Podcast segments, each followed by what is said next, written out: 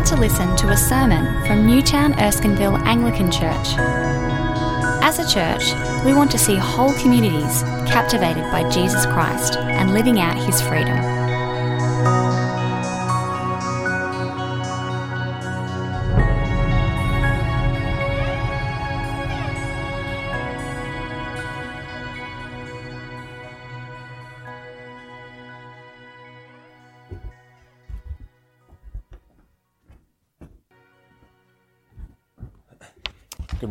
My name is Mike. I'm one of the pastors here, and it's great to be with you this morning as we continue our series in Advent, uh, looking particularly at uh, this first chapter of John's Gospel. And I'm going to be looking particularly uh, from verses 5 to 12, the idea of light. Um, it's a very stark theme, isn't it? Very, very vivid, light and darkness, almost cliched even. I experienced kind of this striking theme uh, very richly uh, pre kids. I was uh, invited by a work colleague who was a previous caving adventurer uh, and kind of a guide. He said, Mike, come away with us and a few lads. We're going to go camping and caving. I was like, sure, sounds amazing.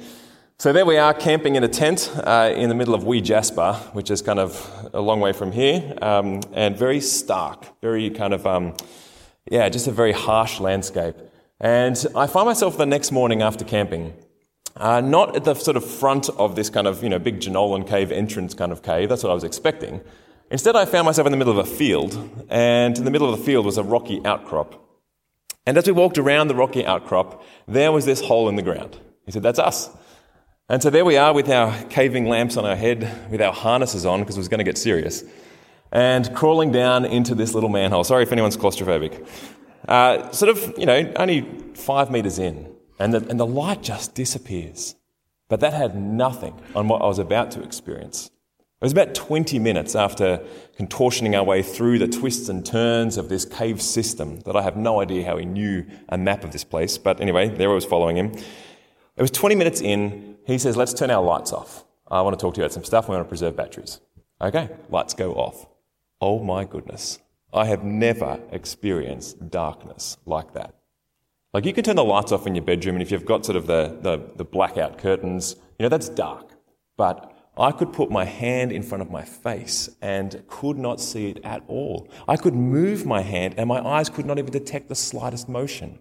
It was just engulfing this blackness, oppressive even. But I wasn't particularly scared by that. I was scared by what I was about to be told. For we were about to latch onto kind of the, the rope and push ourselves out through a little hole in the side of our tunnel uh, into who knows what. So I'm up first and I get on the rope and push myself backwards through this little hole in the side of the tunnel until pop, I find myself dangling in the middle of a cavern, an underground cavern nearly as big as this building. And that was exciting because for as much as I was scared about the darkness, the way that my lamp shone across that cavern and lit up the majestic nature of this place that I had never even imagined, it was just, it was a movie experience. And so there I am dangling in the middle of this thing, shining kind of my light on all that I could possibly see until they're like, come on, Mike, get down, the next guy's got to go. It was an incredible experience, nothing short of magical. John's gospel starts with a similarly striking theme of light and dark. He wants to introduce us to two critical ideas that the world is in darkness, and that Jesus, in his own words later in the gospel, is the light of the world. Now, these themes of light and dark, particularly in spiritual terms of kind of God and demonic forces, good and evil, almost cliched, right? Like this kind of battle, Harry Potter styles. Except in this cliche, we're taken much further.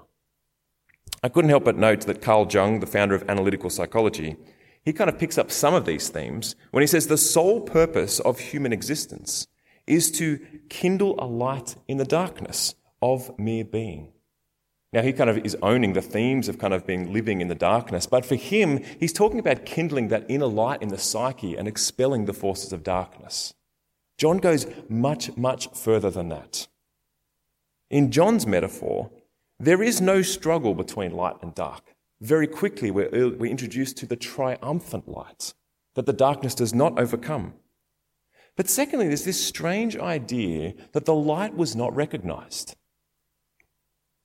It's as though humanity preferred to remain in darkness of the cave, avoiding the rescuer's light. why this would be, drives the Gospel of John, if not the entire Scriptures. And it's as we anticipate Christ's birth at Christmas in this Advent series that we have the privilege of exploring this light in the darkness. We're going to walk through the few verses that we have before us. So keep your scriptures open. Verse 5. The light shines in the darkness, and the darkness has not overcome it. Well, the beginning of our passage introduces us to this, to this new kind of light. For whatever light there was before, we're about to experience this light shining in the darkness, and such a light that the darkness will not overcome it. Now, to help us, you know, John loves his ideas. He's a very conceptual writer, and if you've read the Gospel of John, sometimes you're just left scratching your head a little bit. Uh, but to sort of penetrate through some of these very abstract and conceptual ideas, we've got to recognize that John is drawing heavily on the ideas of Scripture that's gone before him, like the three quarters of the Bible that you have in front of you. Uh, and that's why I chose the passage for our first reading from Isaiah. Isaiah also speaks of light and darkness. Um, he speaks about it in more concrete terms, about the gloom uh, from chapter 9, the, the gloom and sorrow that the new light will dawn into. In chapter 60, the one we had read, uh, his light shines on you, and the nations will come to this light. There's this idea that in kind of this broken world around us, in the gloom and the sorrow that we very much are aware of, God had longed for his people to so enter a light, the light of God, so that they would be able to be a light to nations, that they'd be able to offer a counter narrative to the sorrow and grief and death and troubles of this world. Unfortunately, throughout the whole Old Testament, they only ever long for this because they never enter that light. They are never able to be the light of the world. I was reminded of one of the richest themes of the Old Testament, if not the scriptures, and that is of shalom. Shalom is the Hebrew word for peace. A peace that should be enjoyed between God and humanity, within humanity, between humanity and creation. A peace that kind of is so expansive that it will straighten every crooked path, that would bring rest to every fear and bring harvest for every famine. A webbing together of God, humans, creation, justice, fulfillment, and delight, all bound up in this rich idea. When you contrast the sorrow and the gloom, you get the opposite view this view of light, this view of peace. All through the scriptures, we are longing for the shalom, longing for the light to push away the darkness and the gloom. And yet it was always being longed for, never being experienced in full throughout the Old Testament. And now John introduces us to the light that will shine in the darkness. Here is hope. Here is shalom. Verse 6 There was a man sent from God whose name was John. He came to witness, to testify concerning that light. Now, this is not John the writer. John the writer refers to himself as the beloved disciple throughout this gospel. He's referring, of course, to John the Baptist, who came to prepare his people for this light that was going to shine in the darkness. It's a strange thing, isn't it, to kind of think about having to prepare people for the light. You know, we turn a light switch up the back of the desk and all these kind of spotlights come on. I don't tell you, you can see for yourself that it comes on except that we're going to see that people didn't recognize the light. And so John's task was to prepare people that they might see this light shining in the darkness. His job was to prepare the way, that they'd be able to understand it, that they'd be able to appreciate this, this true light, verse 9, this true light that gives light to everyone and was about to come into the world. Except they had grandiose versions of shalom that meant they were looking for something that wasn't actually coming. Because what was about to come was something radically different. The next two verses help us see this kind of twist. Verse 10 He was in the world, and though the world was made through him, the world did not recognize him. See, this true light is not a concept, not a philosophy, but a person. And, and we are starting to kind of get a picture of this kind of person. For this person, you read there, though the world was made through him, here is light that creates. It takes us back to kind of last week's passage, particularly looking at you know, Genesis chapter 1. The Word created. Here is the true light that creates. He is the source of life and light itself. He's like kind of the light bulb where all the light comes from. And here is a picture of kind of light and life coming from the Lord Jesus. But secondly, there's this idea of illumination. So when I'm walking through my house at night and the lights are off and I'm trying not to wake the children, I really need light because there's lots of little Lego pieces all scattered through my house that are really, really painful. When you turn the lights on, you get to see what's actually happening around you. You get to see the reality of what's around you. So Jesus is not just the source of life, but the one who illuminates all things. He gives light to everyone. Uh, John Calvin, one of the um, great reformers, uh, wrote in his Institutes of Religion about the gospel being like a pair of glasses that you put on, and through it you re see everything. For if, if this person, if this true light really is the source of life and really does illuminate all things, then all of a sudden we're not looking at cosmic space dust anymore. We're not looking at a cosmic accident. We're looking at a world that has meaning and wisdom and we get to see that if we have eyes to see, if we have these gospel glasses, as it were. So Jesus is the source of light and life. He is the one who illuminates all things for how they really are. And he's also the rescuer because he's about to enter into the world that he created. And here we have this kind of picture of, you know, back in the cave, as it were, in the, in the gloom and darkness of the cave, metaphorically speaking. Here is Jesus shining his light as the rescuer, the one coming into that place for us in the darkness. It's just that we chose to stay in darkness. Verse 11 He came to that which was his own, but his own did not receive him. This is no longer conceptual. This is now incredibly personal.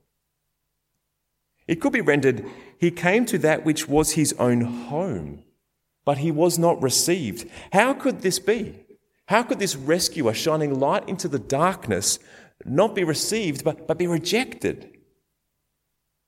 Now, his own could be Israel. John the Baptist, after all, was preparing uh, God's people that they might see the light that was going to come into the world. It could also be extended to all of us since God made us. Jesus made us, the maker of all things. Nonetheless, it's the human condition that leaves us in the darkness. But the real question is why? Why would we choose darkness over the light? Why would we choose to reject and not receive this light of the world that's shining into the darkness? If we're far from shalom and in gloom and darkness, and Jesus is the light of the world, how could we have not received him? I want to come from this, come at this from two different angles. One slightly philosophical, so if you're not into that, tune out for a bit. I'll tell you when to come back in. And secondly, just really straight up in, in John's gospel kind of way. Uh, philosophically, I can't help but think of, when I'm thinking of dark and light, of kind of the dark ages and enlightenment. Uh, Charles Taylor, who is the author of A Secular Age and a great philosopher and theologian, uh, kind of traced the movement between the Dark Ages uh, through to enlightenment, enlightenment to, to what we now call the secular age. And it's just fascinating to see that these great epochs of history are defined by light, as it were, dark and enlightenment. He notices that we've moved very much from a transcendent frame where we're open to the divine and spiritual to through enlightenment to this kind of immanent frame where we're just all about our own little bubble. And instead of being kind of open to the light of the world, as it were, we are now kind of very much uh, thinking of ourselves that we are the light of the world, that we carry the light within us and we just got to let it shine. No longer is the world enchanted, but now it is disenchanted. And we have this picture of kind of a myriad of little people moving around with their little iPhone screens, as it were, lighting up their own little world, bumping into each other, no longer aware of the transcendent frame, the spiritual, that actually kind of holds the world together. And I find it fascinating as I talk to people who kind of are very, very spiritual perhaps in this area and are open to all kinds of spiritual things and how they look at kind of Jesus, this light of the world, and see him as, see such a kind of view as him being the light of the world as extraordinarily arrogant. I also find it incredibly arrogant that people would dare hold up their little iPhone torch to the world and think they've got the vantage point to be able to see the whole world. I guess we have to trust that if Jesus is the light of the world, that he really does light up the whole world and gives us the vantage point to be able to re see the transcendent frame, to be able to re see the enchanted world that's been created, that we might find all that God has lit up for us. Instead, we're too easily satisfied with being lit up ourselves and seeing only what our little torches light up before our feet. That's kind of one way of looking at why people would reject the light of the world. And I guess the answer is because we feel like we are the light of the world. But John offers a far more stark reason as to why Jesus wasn't received. Later in the Gospel, he writes, Those who do evil will not come into the light for fear that their deeds will be exposed. We hide in the dark crevices of the cave while the light of the world shines so that we will not be exposed for what we've done. As I was doing marriage prep with a couple recently, I was reminded of kind of the rich themes that kind of this, how this is kind of seen in Genesis 1 to 3.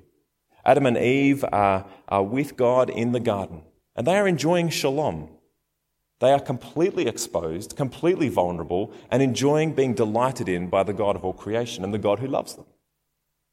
But it's after the fall, after they say to God, actually, we've got a covered. We don't need you anymore. We'll do it our way.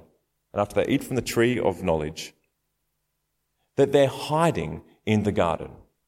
And when God inquires as to what's going on, they are ashamed and they blame each other. And that sets up the pattern for humanity from that point onwards. We will be marked now by shame and blame. And because those are the things that we trade in now, we need to keep things in the dark, right? Sometimes even from ourselves. The idea of having a light expose the things that we've done and the crevices of our heart is scary. It's for this reason that I invited a neighbor to church a number of years back, and he said I would never come to church. I have done too many things to walk into that place. If you are prepared for this light to shine into every crevice, every dark place, and expose everything you've done, this light better be good, because too easily will it be used against us. For this reason, people choose to stay in the darkness of the cave while the light of the world shines brightly. It's not just that they didn't see Jesus as kind of a random celebrity in a busy street that they just happened to miss. It's that they didn't receive him, they didn't want him.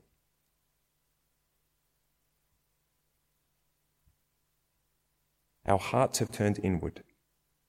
In our deluded obsession with how lit we are, and our actual fear of fear of being truly exposed, we've rejected the rescuer.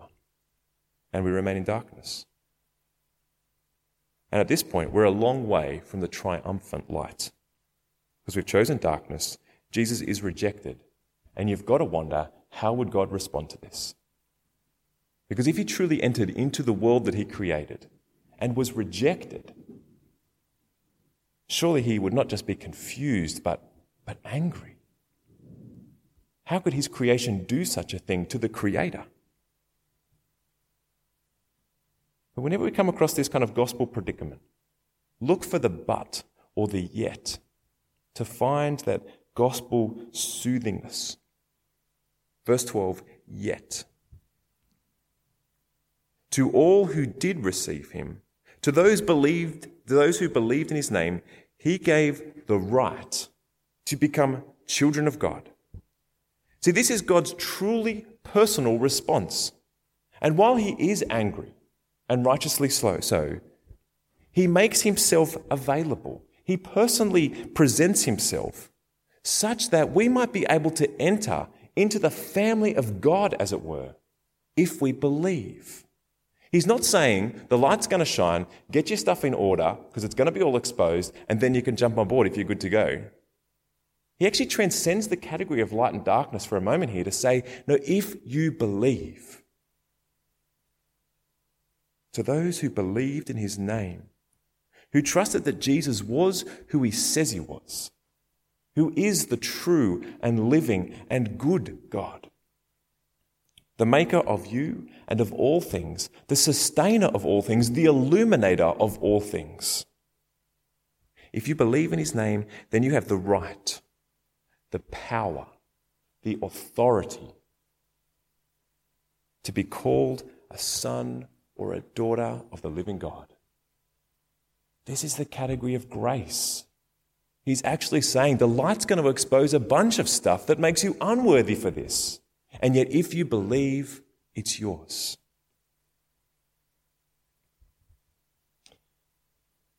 I trust you're enjoying some Christmas movies as I am. I hope they're as rubbish as the ones I've been watching. Last night I watched one called Christmas Rush, Holiday Rush. Rubbish. Kel, Kel did not let me look it up on IMDb. She was too fearful of uh, what, would, what it would say. And yes, it was rubbish. I think it was a 4.3. But we kind of enjoy the kind of frivolity of watching just rubbish Netflix Christmas movies, and we kind of delight in the way it all sort of comes together at the end. You know, just this cliche scene at the end of every Christmas movie, I feel is this kind of naff moment where the family all comes back together and they're all wearing their Christmas knits and there's a big feast on the table and they're all laughing and delighting together. You know what I'm talking about, right? But behind that kind of naffness is something very, very profound. Because we all long to be in that family. Now, for a whole bunch of reasons, Christmas for many of us is very difficult because we don't experience that. But Jesus is not offering kind of a Christmas feast with, you know, American friends. He's offering you to be part of the family of God, where you can delight in Him and that He, the God of the universe, would delight in you. That is what is on offer. This is the original Christmas story. And it will only be at the end of the gospel that we see at what cost this would be. Because Jesus would enter into darkness. He would take on the wrath of God as though the light would be quenched. He would enter the grave, the darkness of the grave, and even suffer hell for three days until that light would dawn. On the third day, be raised again in victory. For this light would actually push back the darkness. And this light is now available to us to transform us, to give us the authority to be called a child of God. C.S. Lewis once said, I believe in Christianity as I believe that the sun has risen, not only because I see it, but because by it I see everything else. What's on offer here is the light of the world. He will rename you, He will reshape you, and He will make you see everything anew. Will you open yourself up to this light? Don't stay in darkness. For those that are living in the light already, believing in his name, we know that we don't always experience the shalom, the kind of the goodness of this light, as it were. Sometimes we've got to make really tough decisions. We've got to work through really hard stuff. I was chatting with someone recently as we were trying to make sense of some really difficult stuff. And I said, I don't, I don't know the answers to this. As a pastor, I don't have power over you to kind of make everything happen anyway. But what I do have is I can walk alongside you and take you to the one who makes sense of everything for us who will shine his good light into every dark crevice. Everything that you might even be ashamed of, that you might be flooded with his goodness and his grace, and that we might be able to rebuild what has been broken in the goodness of Jesus. Sometimes that's going to require repentance. Sometimes that's really hard to let that light shine into what we've been ashamed of. And yet we have to trust that this light of the world is really good and really does have power to bring to the darkness that we hide in. And it's not just for us, we long for this for the whole world. This isn't just a therapeutic gospel to make your life better, it's to bring you into the kingdom of the Son and to help us long for this light to dawn in the darkness, as it were, and to bring a multitude of people to discover this living light. There is much gloom and sorrow, even at this time of year. And so let us pray that this light of the world would bring light into our life and to those around us. Let me pray. Father, we thank you for your goodness to us, that despite deserving being stuck in that cave, you did come to rescue us. Give us eyes to see the goodness of the Lord Jesus, whose light shines across the world. Let him shine that light into every part of our life. Let us trust him with every part of our life, that by your Spirit you might transform us with that goodness. And Father, use us that we too might be a light in this world, pointing to the Lord Jesus, that many more might discover your goodness and be transformed and brought into the kingdom of the Lord Jesus. And so we pray in his name. Amen.